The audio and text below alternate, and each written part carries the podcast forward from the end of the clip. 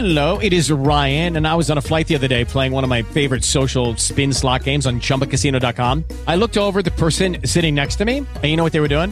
They were also playing Chumba Casino. Coincidence? I think not. Everybody's loving having fun with it. Chumba Casino is home to hundreds of casino style games that you can play for free anytime, anywhere, even at 30,000 feet. So sign up now at chumbacasino.com to claim your free welcome bonus. That's chumbacasino.com and live the Chumba life. No purchase necessary. VGW Group. Void were prohibited by law. See terms and conditions. 18 plus. Hello, everybody, and welcome to a special Super Bowl reaction episode of the US Sports Podcast with me, Max Whittle. Today's guests, the Boston Globe sports columnist Dan Shaughnessy and NFL writer Don Banks. Oh, if you thought Patriots fans were difficult to deal with, you have got another level right now after Super Bowl 51. That comeback against Atlanta. Welcome to the US Sports Podcast with me, Max Whittle, reacting to an incredible Super Bowl from last Sunday with two of the best in the business. Dan Shaughnessy and Don Banks will be joining me on today's show. You can find the US Sports Podcast on Audioboom, on iTunes, and you can get to me on Twitter at Max underscore Whittle. So, the Super Bowl. Greatness is a word that's thrown around too casually. It's hyperbole or in the moment reaction. Oh, this was the greatest Super Bowl of all time. May I remind you that the first quarter was scoreless.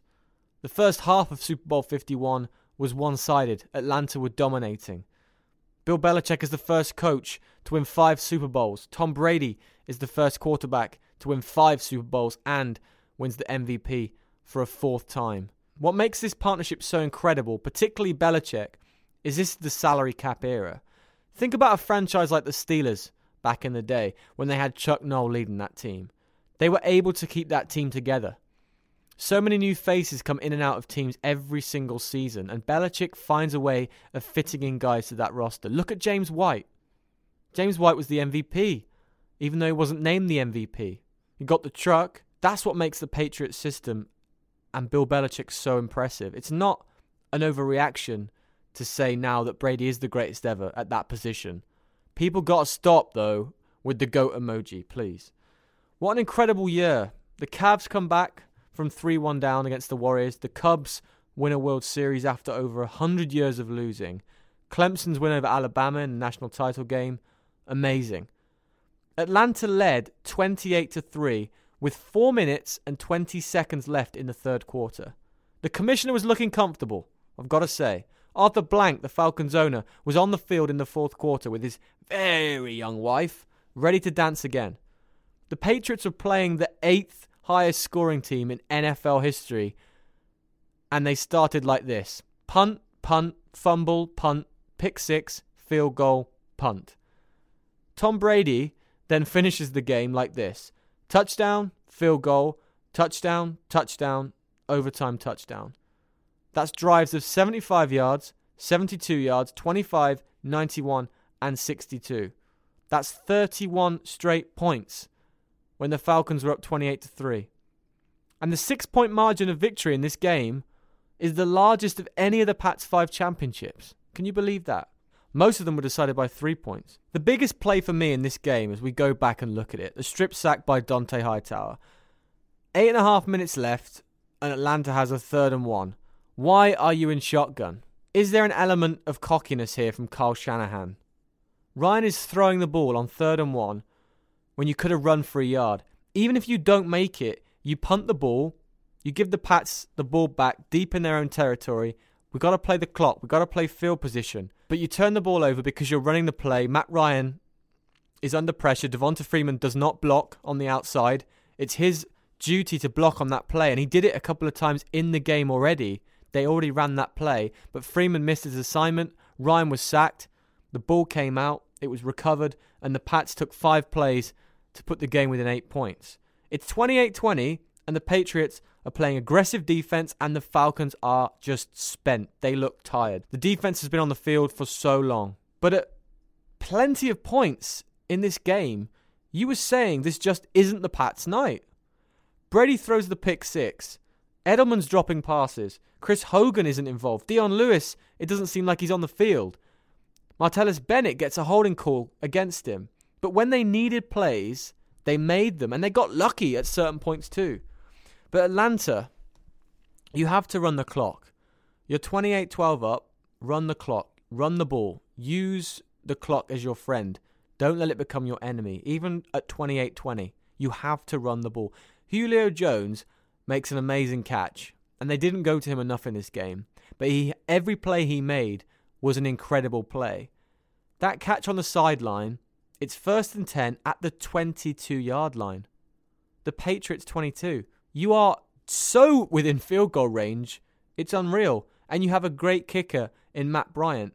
If you run the ball after Jones makes that play three times, even if you kneel it, some people have said they could have kneeled it.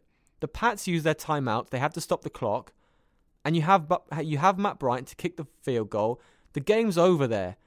You'd be up by two scores with about three minutes to play. You run the ball once. This is what they actually did. They run the ball. Then they tried to throw the football. They got sacked. Trey Flowers comes through, sacks Ryan for a loss of 12. At that point, when Ryan senses the pressure, he has to get rid of the football. Then Jake Matthews gets called for a hold. And then the Pats drive it 90 yards. And on that drive, actually, I want to go back to that. I want to go back to that series because Kyle Shanahan again, bad, such bad play calling, terrible play calling.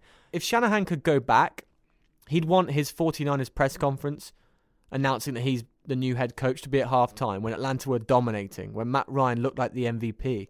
These play calls were so unfathomable. Why they were doing what they were doing at that point in the game, in that position of the field, against this team, against this quarterback, against this coach, did Kyle Shanahan want to try and outcoach Bill Belichick? Because you're not going to do it. You would do it if you played the way you should, using smart football basic play calls. So on this last drive by the Patriots when they're down eight, the Julian Edelman catch, wow.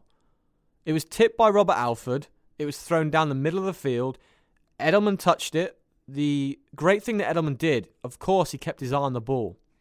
But he stood up, he stood on his feet, he stayed high. He planted his right foot, planted his left foot, and as the three Falcons defenders went down, it was Alford, Keanu Neal, and Ricardo Allen. They went low for the ball. And because they went low, Edelman stayed up. It hit Alford again on the right leg. And there's Edelman to wipe out the nightmare of David Tyree. After that, you knew it was on. To get two two point conversions is amazing too. The Pats had one successful two point conversion all season long. And last year, their season ended with a failed two point conversion because Stephen Gostkowski missed an extra point, it, uh, a, a point after attempt. It could have happened again. And Gostkowski on the sidelines, he looked worried until they tied it up at 28 all. The first uh, two point conversion, James White, he caught a direct snap to remind us that Patriots play against Carolina in their second Super Bowl win 13 years ago. You remember when Kevin Faulk lined up next to Brady and Brady pretended he was reaching for a high snap, allowing Faulk to run in untouched. And the same thing happened here. The second, Danny Amendola stretched over the goal line by inches, literally inches. People don't talk about that enough. At 28 26, so much pressure to convert there. You can't just kick the extra point. And McDaniels set three receivers on the left side. Amendola caught the ball and stretched over the line. The flag came down, and unfortunately for Falcons fans, it was against them. Then the coin toss. We're going to overtime. It took 50 years the 51st edition of the Super Bowl, the first overtime. Crazy. Can't believe it took that long. But the coin toss, this is the best one in sports history. Matthew Slater for the Patriots calls heads. As he said afterward, he always calls heads. And when the referee says heads, did anyone watching the Super Bowl think that Brady wouldn't go down and score a winning touchdown? No one on the Patriots looked tired. Atlanta's defense played 93 snaps. Andy Benoit of the MMQB he said that that's the equivalent of a game and a half. The Patriots, meanwhile, practiced in pads in Super Bowl week. They ran the hills as usual. Who does that? Who plays in pads on Super Bowl week? Risk of injury, risk of fatigue. It helped them. Their conditioning was fantastic. They looked like a different team. But the Falcons, the fact that they were on the field for that long, their defense, Matt Ryan, it, it seemed like he wasn't there for half the game because he couldn't play. He was on the sideline going crazy. He was walking up and down, up and down, looked like Jack Nicklaus in The Shining, going out of his mind because he could not affect the game. He was watching the Patriots keep the Falcons defense on the field, driving every time and scoring. New England had 24 first downs after half time. And they won the freaking game because of sheer will by Brady and a coach who, during the extended half time when Lady Gaga was dropping mics and catching balls and jumping into the arena like it's nothing, Belichick just stayed calm. Apparently, according to Peter King of the MMQB, I'm, I'm um, promoting the MMQB a lot in this podcast. He told McDaniels as the team were going out for the second half that the team would be okay. He said the guys believe. He said they'll fight their asses off, and they did. They absolutely did. And Roger Goodell, when it was all said and done, shook his hand, Mr. Brady, before he went to the podium and said to Brady, Congratulations, great football game. I think he wanted to get it over with before he had to go onto the stage and speak to Robert Kraft and hand over the trophy, and he got killed on the stage talking to Robert Kraft. Man, it was loud in there. The Patriots fans had arrived, and they were booing like crazy. And I love how Goodell tried to bring in Kraft and say how difficult it was to achieve and win this trophy, as if talking about Kraft in a good light, in a positive light, would stop the fans from booing. It certainly didn't. It was funny though. I have to admit, I enjoyed it. It was an incredible comeback I think Seahawks Patriots from two two seasons ago was a better game, but just consider the Patriots' last two wins in the Super Bowl. Malcolm Butler intercepting the Russell Wilson pass to secure the win, and now this. In the games they lost against the Giants, the David Tyree catch, the Mario Manningham catch, and Brady had 10 years between his last Super Bowl, the third one, and the fourth one against Seattle. 10 years. So to win two Super Bowls in three seasons, they're essentially building another dynasty, a second one. I feel bad for Atlanta though. That's a young defense, and Matt Ryan's an elite quarterback. But how do you lose your offensive coordinator, lose this game in that way, and bounce back? Look at Arizona when they got dominated by the Panthers in the championship game. This season, they did nothing.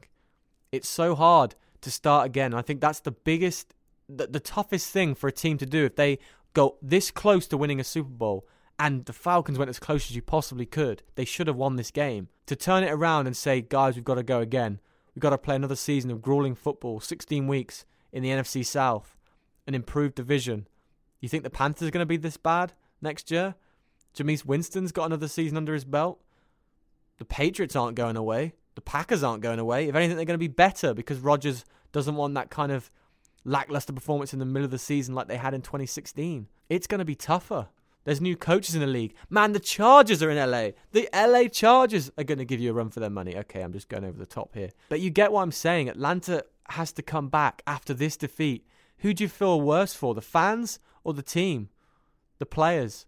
The players have to live with what they did, the choices they made every single day. The fans, Atlanta has one championship between all of its major sporting teams. That was the Braves in 1995, and they should have won a lot more with that rotation. And I think for the first time, the Patriots fans who won a Super Bowl felt a little bit sorry for their opponent. Crazy game. Crazy. I still can't believe it. I think it will settle in for the Patriots fans maybe sometime in July when they realize how and what just happened. But it was a great game, and I think we all as NFL fans deserved it because the postseason stunk and it looked like it was going to stink again at halftime. Gaga brought it back up, and then Brady was just Brady. Unbelievable. Greatest of all time, but no emojis, please. So, our first guest today on the US Sports Podcast with Max Whittle. And if you want to get in touch with me, I'm on Twitter at Max underscore Whittle.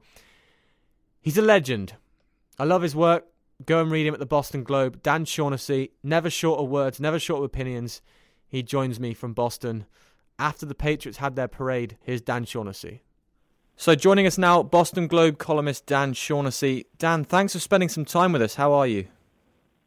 I'm uh, tired, but uh, good. It's been uh, it's been a good time back here.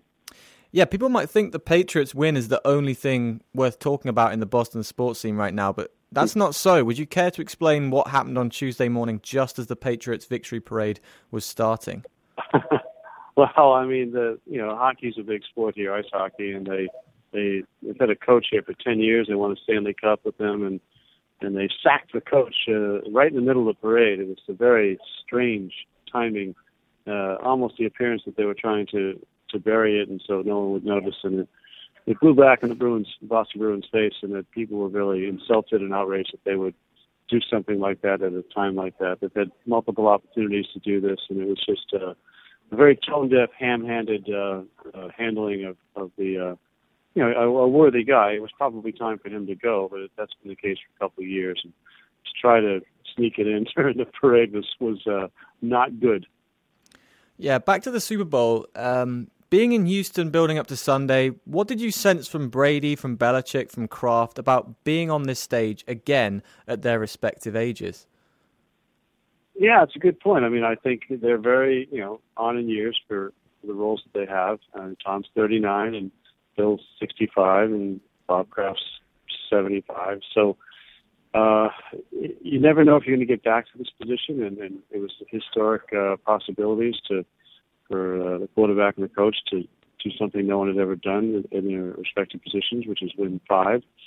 So there was a lot on the line historically, and you know the narrative for Brady was over and above that, and for the team just after the Deflategate suspensions and the calamity that that was, and, and the commissioner trying to punish them, and, and for the fans of New England, just they were very uh, vengeful and very uh, high-minded about this was the opportunity to show everybody and kind of an us against the world mentality. So it was the ultimate victory for them. What was the Patriots' game plan going into this one, and how much did you see it change at halftime? No, it's a good question. I think that you know the, they kind of feel things out in the first half, and it became very apparent that Atlanta's speed was you know was was superior to New England's. But uh, you know, Bill Belichick and his uh, aide de camp Ernie Adams are quite good at uh, making adjustments and figuring things out. I think they did that at halftime. They figured out a way to get separation with their receivers so that they could get men open, and they uh, they managed to maneuver things so that they were on offense all the time, and the other team was on defense, and they, they got them fatigued and it wore them down. And by the end, they were just they were putty, and New England could basically have their way and, and will through the whole thing. So it was a masterful plan. Uh, I don't know about the first half, but it, it certainly it wasn't planned to go down 21 nothing and 28-3 in the third. But uh, that happened, and hmm. and it's just astronomical odds to come back from that, which they did. Yeah, Peter King wrote that Belichick said to Josh McDaniels on the way out for the second half that the team looked confident. What what were you thinking at halftime? Was this over in your mind? you know, I've seen enough of this team in the last 15 years where there was a lot of commentary within the press box. This thing's over, and you start your story and go ahead.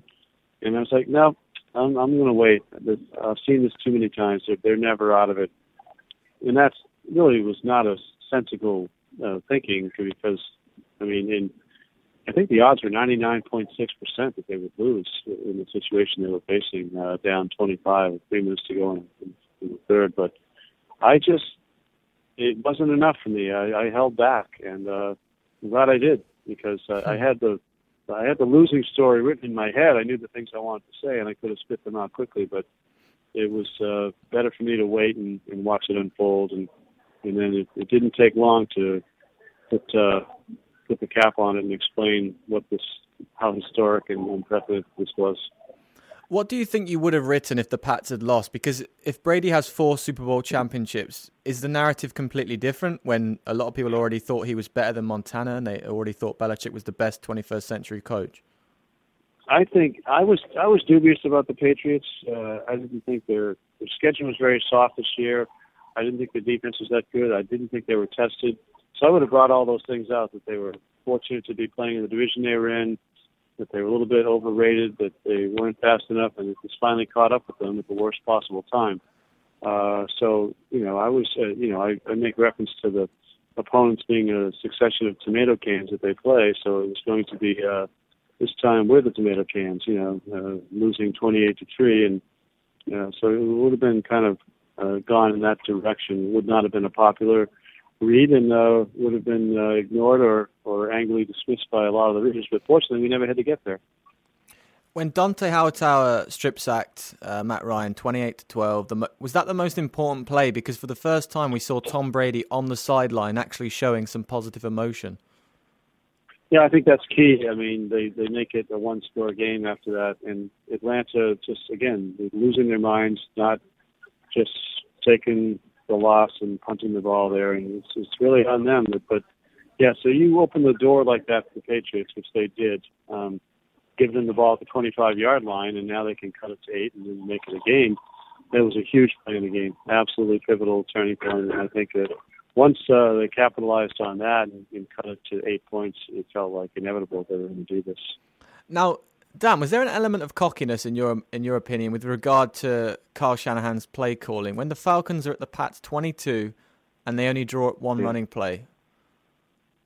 That's a very good observation, and I would I don't know if I'd call it cockiness as much as stupidity or stubborn or whatever, but it was not the way to go. And I think any high school coach in in America would have like handed the ball off three times there and take the field goal and get your 11 point lead with four minutes to go, and the game's over. You basically capped it. So uh, really, that'll that'll go down forever. They'll never live that down. And um, you know, similar to two years ago when Pete Carroll decided to throw a slant pass into traffic instead of handing the ball off to the, the beast mode. Uh, that's when when someone says you've won the Super Bowl, here it is. You don't want to say, well, I think I'll do this instead and and give it back. Stephen Gostkowski missed another point after attempt. Rob Gronkowski saw the team win without him. What are the futures for these two? Well, I'm impressed by the acumen of your questioning here. You're doing good here. Those, are really. I think that Gostkowski, that's not good, and he, they're probably going to bring someone in to challenge him in camp. I, I don't think it's a given. We love the kid. He's been he's been money for a lot of years and set a lot of records and and uh, has this good mentality. But I, there's a little something off right now, and I know there was a bad snap and a bad hold on that when he missed, and it moved the goalpost. I mean, it's a further kick now for that extra point, so things have to be uh, better. And uh, but he he had uh, erratic uh, year this year, and and uh, they don't um, they're not sentimental about that. If you don't uh, get it done, they'll they'll come back and bite you. So he may have to fight for his job next year. And what about Gronkowski? Uh, yeah, I think Gronk, you know, he's got another year under contract with the big money, and then after that, there's no guarantees. And given his, you know, difficulty staying on the field, which is not because he's not tough, it's just he's plays hard, and he had this in college. It's one of the reasons they were able to acquire him, where they did. Uh, but it, it's starting to feel like it might be a, you know, short but great career for him. So uh, he'll be there next year. But if he if he doesn't give them the 16 games, I, I would question his ability to get another contract from them. I think it'll be tough. What did the Falcons not do enough, in your opinion? Was it targeting Julio Jones enough? Did they stop running the ball too much? What do you think was the biggest reason, or was it the fact that they were on the defensive side of the field for so long? Yeah, they they. I mean, you've, you've alluded to this. I mean, they they were stubborn. Good. This is what we do, and they just stopped playing situational football, which is to say, okay, we've won this game. Now let's just run out the clock and get this over with. Instead, it's like, oh, here's what we do. And I mean, teams tend to, you know, they lose their minds. They wet their pants against the Patriots. It's like they they go against the grain and, do, you know, things that are contrary to what got them there. And um, it was just really poor selection of, of plays by them. And and Matt Ryan, you know, it, but sometimes the moment is too big for guys who haven't been there before, and and you know maybe he'll do better next time. But he absolutely could have avoided strip sack a little bit on him and uh, taking the sack at the end when they were on the 22. You got to do better. You cannot be end up holding the ball and take an 11, 12 yard loss on that. You got to get rid of the ball. It's, again, it's the kind of stuff Brady would never do, and uh, that's the inexperience and, and the moment being too big for somebody. You're back in Boston now have you got any sense that there's at least some fans this time around on the winning side feeling bad for the losing opponent? I mean, how do Atlanta possibly come back from a loss like this? I don't think they will. They'll be like the Carolina Panthers. You know, they were in the Super Bowl last year. They were disgraced by Denver, and then we never saw them again. And I think that's where Atlanta's headed. You know, it's just, it was a nice run. They had a good shot. It was right there, and they didn't capitalize. And my guess is they'll they'll fade back into the background. I enjoyed your piece on the greatest sports story in Boston history. You were deciding between the 04 Red Sox and this year's Patriots. The poll that the Globe put up on Twitter, it finished, I think, 73% Red Sox. But in your piece, you didn't entirely decide either way, but you sounded as if the baseball accomplishment was was more. You know, the first title since 1918. Was was that the greatest story, or are you still undecided? Well, I left it out there, so I didn't want to kind of poison the well or, or throw down any opinions on that. It was just left up, and I I am shocked and, and heartened by the uh, reaction that that um, you know one day after this pulsating, electrifying win, that folks in our region are still smart enough uh, to harken back to 13 years ago and understand that that was and is the greatest Red Sox, the greatest New England sports story of all time, a biblical story that lives forever. And I love the fact that our people, we had over 5,000 responders to that, are they're smart enough and uh, you know have the presence of mind to not get caught up in the moment and anoint this as as better because it's now and it happened last night. I thought that was a, a, tremendous demonstration of how big baseball is in our region and what that meant to people who were, you know, delivering flowers and champagne bottles to cemeteries of the loved ones who didn't get to see it, and how important the 86 years and what a what a narrative that was. Uh, and as great as this was, it, it, it you know not did not supersede that and made me happy. Was this more impressive than the Cavaliers coming back from 3 1 down against the Warriors? Hmm. I I would say yes. 28-3 is is a lot. It's tough to deal with those questions because of you know the Cavaliers. You're talking about a a series versus a night. You know, mm. one game versus you know four games or whatever. Um, that was improbable, and um, but the Cavaliers they had LeBron James. They were, you know, it's a really good question because the the Patriots, the greatness of this Patriot thing is somewhat neutral, uh, neutralized by the, the caliber of the opponent. The Atlanta Falcons do not fall into the worthy opponent category, as opposed to the Warriors who do, or the Yankees who did in 2004. I think that when the caliber of the opponent is so suspect, it, it makes the comeback a little less special. Brady and Belichick now undisputedly the greatest of all time. What's the alternative story though that you see after this Patriots season? yeah, I think they're positioned to be back, and you know, guys get hurt and things happen. You don't know, but they are, um, given the weakness of the other teams in the conference and and the Patriots roster, which is a good blend of youth and experience, and and where they are with the draft picks and salary cap, they're really well positioned to be back. And I mean, unless something seismic happens, I think they will. Do you and Bob Ryan and other Boston reporters ever just stop, sit there and think, hang on a sec, this has been quite a career for me. I, have been able to report on so many cool teams, so many successful championship runs. It must be pretty fun. Well, I appreciate that. It's like uh, I, I continuously say, it's it's the high renaissance of uh, Boston sports. It's really uh, to have ten championships in a 15 year period, and you know we have you know people who are seniors in college now and have lived through 10 championship moments, and that's really uh, very spoiled, entitled time and, and special time. And when you do what we do in, in the U.S. of A., and it's just really gratifying to uh, have you know, a lot of smart readers and and great fans who really care about it, and then to have all this success on top of it is very overwhelming. So yes, the answer is yes. Uh, guys like Bob and myself, we do discuss about how amazing this is. Yeah, I don't. I was about three years ago now when I was in my second to last year of university, and I had ordered your book that you wrote about Terry Francona. That was the one of the more exciting times I've had uh, getting a book from the states. It was very good. Um, I just wanted to ask you quickly a couple more. Uh, I thought Belichick's sure. comments saying it's insulting to Brady that he would be more motivated because of Deflategate this season were, were interesting. Where are we with Deflategate now? Do we return to it, or have we swept it under the carpet?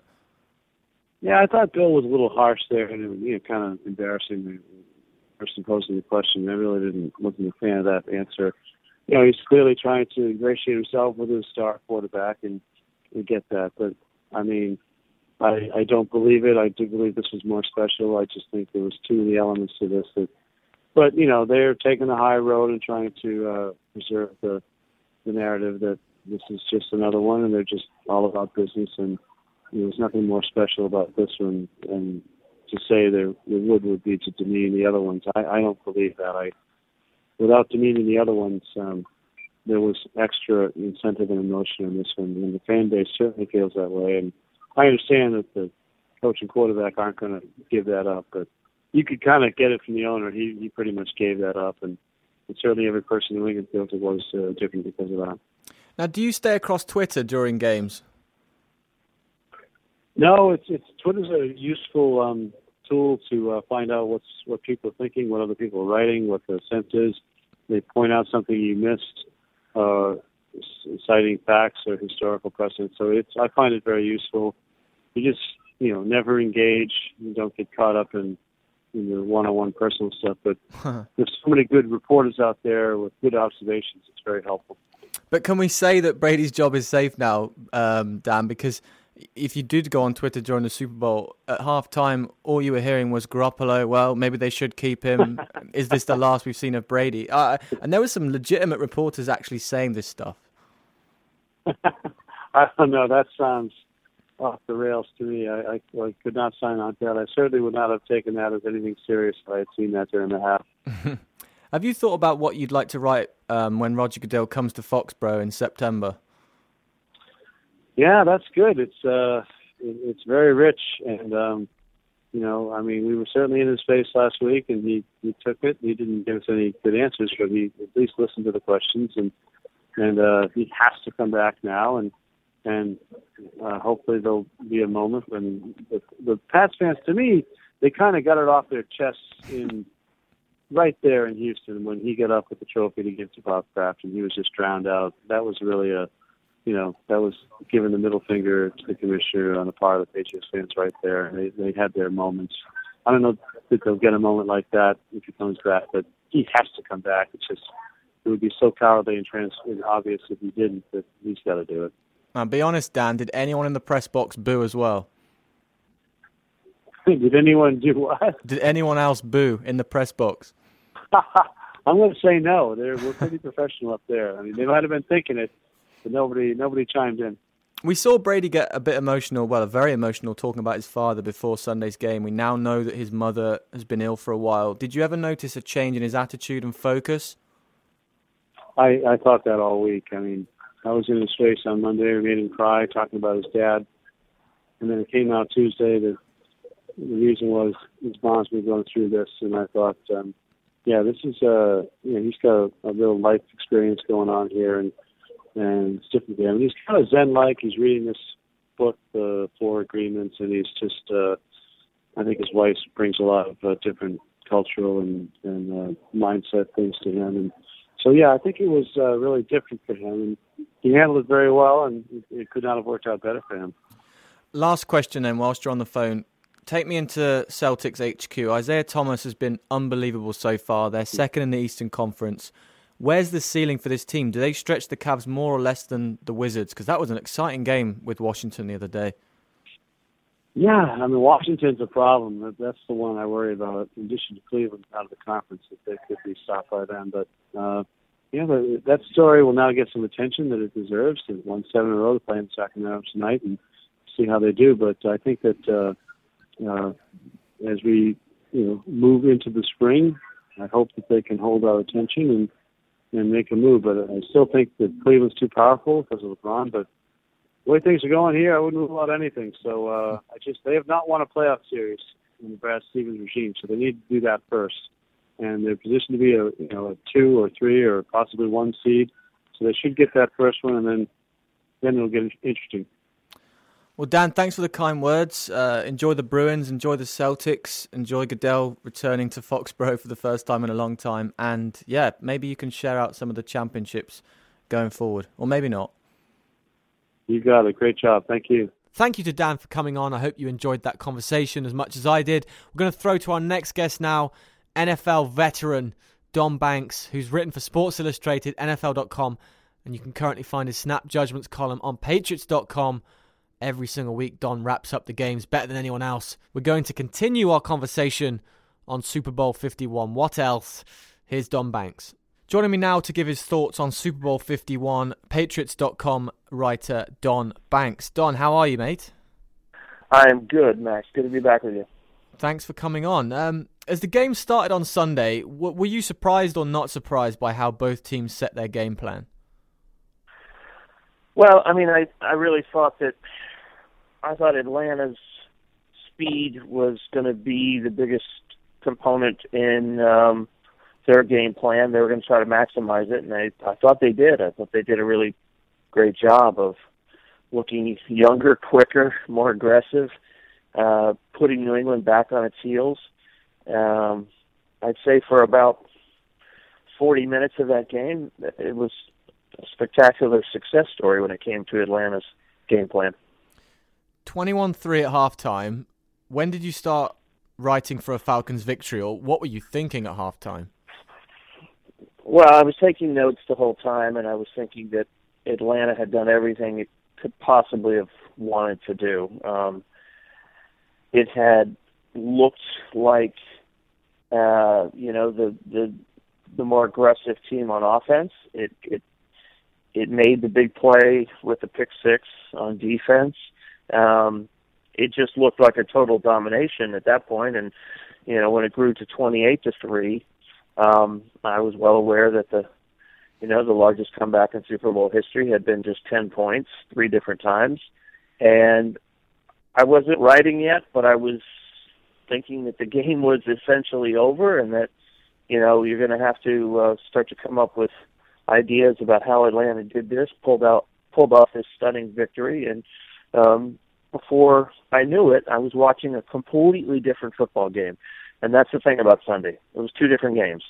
Um, it was one game when Atlanta played um, with absolutely the right approach and the right level of um, taking risk and um, just being aggressive on both sides of the ball. And then, then I, when they needed to calibrate to the game situation and be more cautious and just try to milk the clock, they stayed aggressive, and I think it bit them. Who had a better performance, Tom Brady or Lady Gaga? Well, I think Gaga was more spectacular, but Brady certainly finished stronger. How about that? Oh, very nice, very nice. But you were a fan, right? I saw your snap judgments. You were a fan of Gaga. I, I loved it. Yeah, I loved it. I thought she was um, uh, incredibly uh, entertaining, athletic. Um, put everything into it. I love the showmanship level. I thought she uh, picked the right songs, and I thought it was a great show. I thought she crushed it. We got to ask Mike Pereira though, but was that a football move at the end when she bounced the mic and dropped off the stage? I just don't know if she got both feet in and um, and completed the catch. That's what I didn't see, and they didn't show us. Uh, they'll keep talking. Um, the way the Falcons handled the clock and the play calling with roughly eight minutes to go in the third quarter, how would you describe that? Um, a total lack of game situation.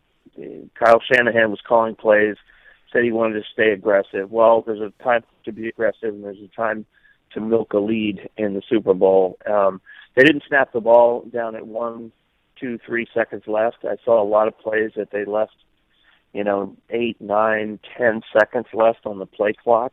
That's not smart. Um, on the third and one call that ended up, Matt Ryan was strip sacked by um, Hightower. That's a situation with as well as Devonta Freeman was running. I'm running the ball there. I'm not putting my quarterback in a situation for the worst case scenario, which is what happened. Um, a, a sack, a fumble, a short field for New England back into that game. It was 28 to 12 at that point.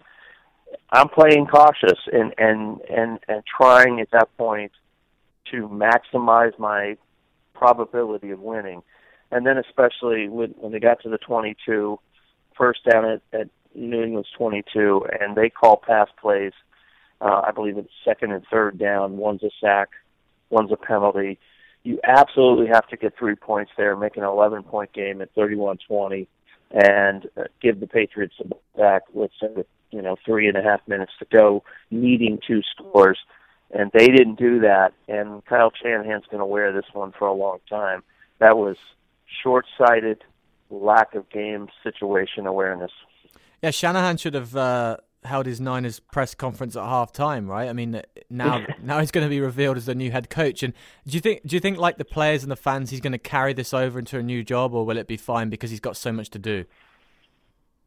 No, he's going to carry this over. I mean, it's not going to consume his San Francisco tenure, the call that he made, the calls that he made as the Atlanta uh, offensive coordinator in the Super Bowl, but it's going to be there. And just just the same way, I still believe that the call that Darrell Bevell and Pete Carroll authorized in the Super Bowl two years ago um, that produced the Malcolm Butler interception, I still believe that call has had a factor in what has happened in Seattle. It's it's the story that's not going to go away until um, well until they win again, and then maybe never um, even with that because it was such a missed opportunity, and that's what this was for Atlanta. It was the it was the the the most epic missed opportunity in Super Bowl history, and I think when you blow a 25 point lead, you're not going to you're not going to get away from that. If it's Kyle Shanahan going to San Francisco, if it's Dan Quinn coaching next year in Atlanta, that is now part of their story. And until they get back to that point and finish the job, it's going to be part of the story that's going to be tough to live with.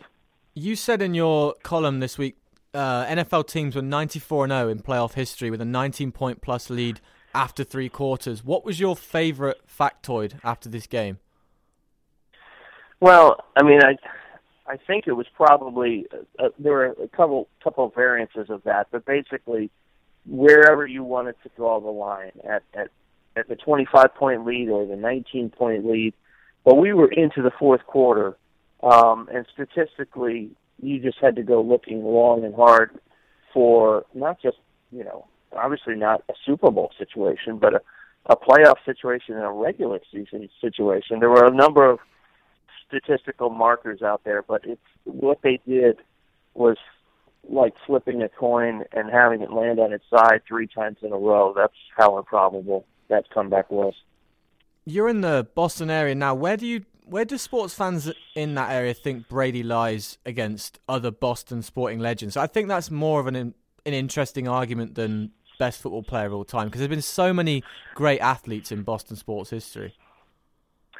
Yeah, I, I I tend to think anyone who doesn't have an appreciation for you know like the Ted Williams uh, historical um, accomplishment is gonna it's going to come down to Brady or Big Papi David Ortiz. Um, Brady is probably going to be seen as number one um, by the vast majority of the population, and and, and Big Papi a close second. But you know, you think Larry Ortiz Bird, is over Larry? Yeah, I, I think he has become because again the lapse of time um, and the younger demographic is always going to lean towards the the more recent. And I do think if you if you took a poll right now, it would probably be Brady one, Ortiz two, Bird three, um, maybe Ted Williams, you know, at, at four even as hard as it is to imagine. But um, I think it's probably going to be it's going to be lean. It's it's going to favor the more recent dramatically, and I think Brady with his five rings, the length of the Patriots dynasty, and the fact that um, he's so closely associated, I think, and will be now with the greatest of all time. Um, no one, for as good as David Ortiz is, was for 13 years in Boston, no one was saying greatest of all time other than DH, and that doesn't have the same ring to it. Are the overtime rules fair? Should they be different in the postseason to guarantee both teams a possession? Not in my eyes. I think football is part offense, part defense, part special teams. I think you should have to play all three. You can score on defense in football. It's not like baseball where you're on defense. Your shortstop can't hang up a run. He can save a run. He can't hang up a run. He can't produce offense. You can. I think you should have to score. I think you should have to play defense. Um, I'm fine with the rule as is. I wasn't even in favor of changing the rule to begin with, um, but I think it really skews too heavily towards offense if you say everyone's got to have a possession in overtime, even in the Super Bowl. And final question: Which of the teams, Patriots or Falcons, do you think has more chance of getting back to the big one next season? Well, I do like the Falcons' you know, foundation of a lot of good, talented young players, but of course you have to go with the team that's been won the ring the last two out of the last three, that has been to seven in the last 16 years. So it's the Patriots. But it wouldn't shock me if Atlanta got back, you know, one, let's again in the next two two seasons, um, because I like I like what they've built with Dan Quinn, and that roster is plenty young enough. Matt Ryan at 31 has time left. Um, but look at their defensive roster, especially. It's dotted with really good second and third first year players, and Um, I, I don't believe they're just going to go away, even though inevitably they could take a step back next year. But I do think that's a team that's to be heard from again. That's about all we've got time for on the US Sports Podcast with Max Whittle. Thank you to my guests today. Thank you to Dan Shaughnessy of the Boston Globe. Thank you to Don Banks of Patriots.com. It's a long off season in the NFL, but we will continue to discuss it throughout the off season. And I'm sure there will be more on this Super Bowl. We have to get the reaction from the Atlanta side of things. Special guests coming up on the US Sports Podcast. I have Dikembe Mutombo, the NBA legend, the all-time blocks leader in the NBA. Dikembe Mutombo will be joining me on the US Sports Podcast next week. Chris Finch, the associate head coach of the Denver Nuggets, will also be coming on. So until next time, you can find the US Sports Podcast on iTunes. Please don't hesitate to leave me a review on there, the US Sports Podcast with Max Whittle. You can download and subscribe on iTunes. Also on its official page, audioboom.com as well. Thank you for listening to the US Sports Podcast with Max Whittle, and I will speak to you next week. Enjoy the games.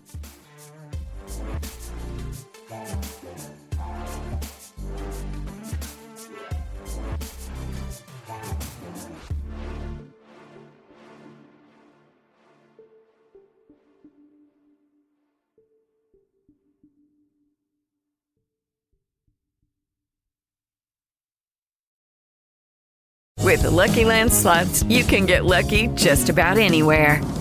This is your captain speaking. Uh, we've got clear runway and the weather's fine, but we're just going to circle up here a while and uh, get lucky.